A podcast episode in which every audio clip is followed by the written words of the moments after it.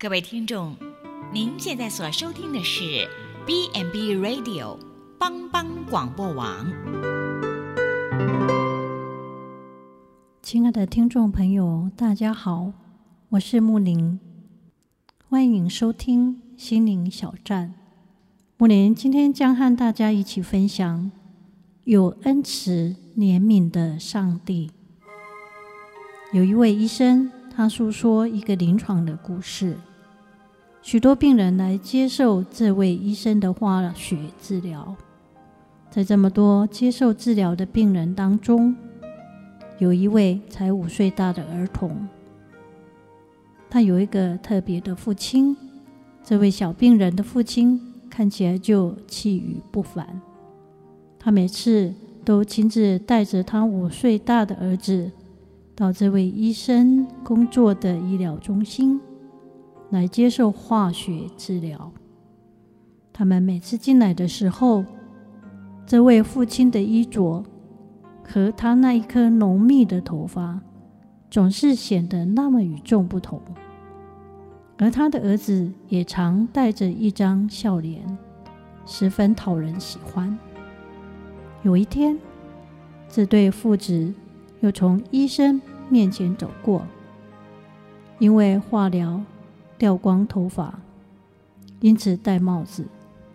不同的是，那天孩子没有像平常一样戴着帽子，因此就他发亮的秃头，明显的出现在大家眼前。当医生转向这孩子的父亲的时候，医生更是惊叹不已。只是同时听见那孩子兴高采烈的说：“瞧我爸爸。”他也剃光了头，好让我们看来一模一样。他要陪我一起把头发长回来。他父亲在一旁微微的笑着。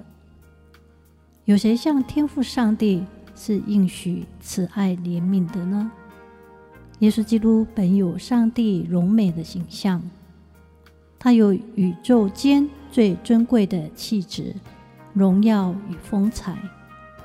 但为了我们能走得着他要给我们那天上的尊严、荣耀与风采，他像这位父亲一样，牺牲自己的形象，来到世间，为要陪伴犯罪以及受罪捆绑的我们，一同走过人生一切的苦痛。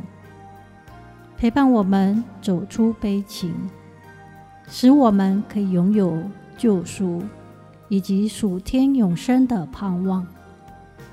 上帝并非高高在上，他乃是那位放下天上尊贵形象，取了人的样式，陪伴我们一同成长的上帝。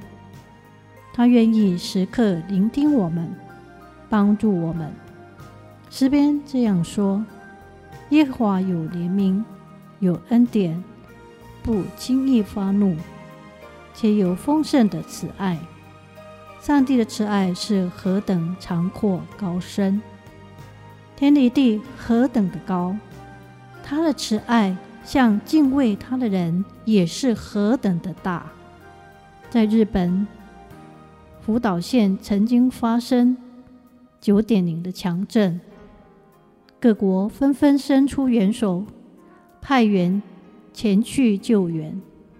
不过，日本媒体就揭露了一起在重灾区发生的丑闻：日本福岛县大熊町的双叶医院接获辐射危机通知以后，医院所有的工作人员立刻全员逃亡，留下。病患自生自灭。当自卫队找到他们的时候，还剩下三百三十位病患，其中有一百二十八人是连路都不能走的重症病人。这批病人有二十一人不幸死亡。这起丑闻曝光以后，震惊全日本。政府紧急下令调查，不过，并非所有的灾区的医护人员都这么自私，不顾病人死活。另一个安养中心坚守岗位。日本核电厂灾变消息传出后，另外一个县那须原原市老人安养中心主任坂下正弘就把年轻的职员送走，自己和十九名资深的照护人员继续留在安养中心，照顾约一百名大多卧病在床的老人。他表示：“我们要陪伴他们到最后一刻，在最紧要的关头，我们也能行公义、好怜悯、存谦卑的心来与上帝同行。没有人像耶和华有赦罪的权柄及至高无上的慈爱，但谁能像耶和华呢？只有真正离开那些自私。”罪恶的捆绑，依靠耶稣基督给我们的救恩，施行饶恕、慈爱的人，最像耶和华上帝。哪里有爱，哪里就有上帝。上帝的慈爱需借我们的好行为被宣扬。我们要向全人类宣扬上帝的慈爱，在众会中未曾隐瞒上帝的慈爱。因上帝的慈爱比生命更好，我们的嘴唇要来颂赞上帝。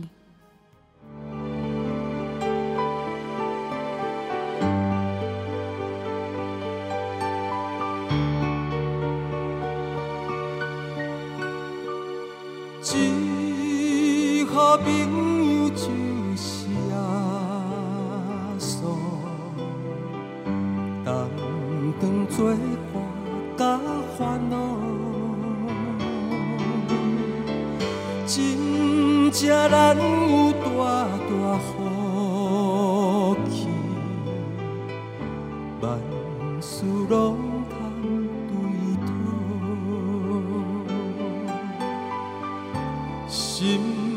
肝常常失落平安。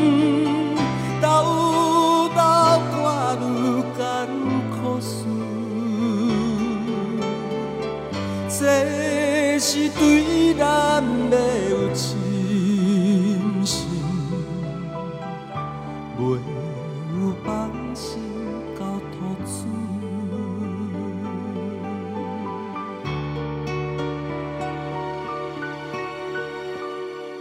咸菜拄着油温试炼，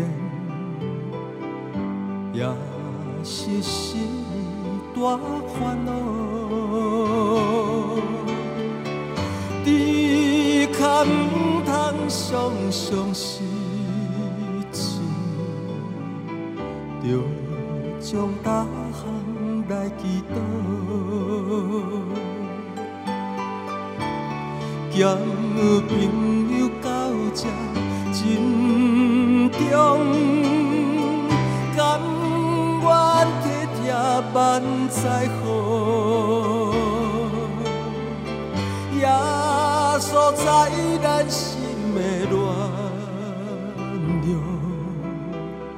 将这苦事来祈祷。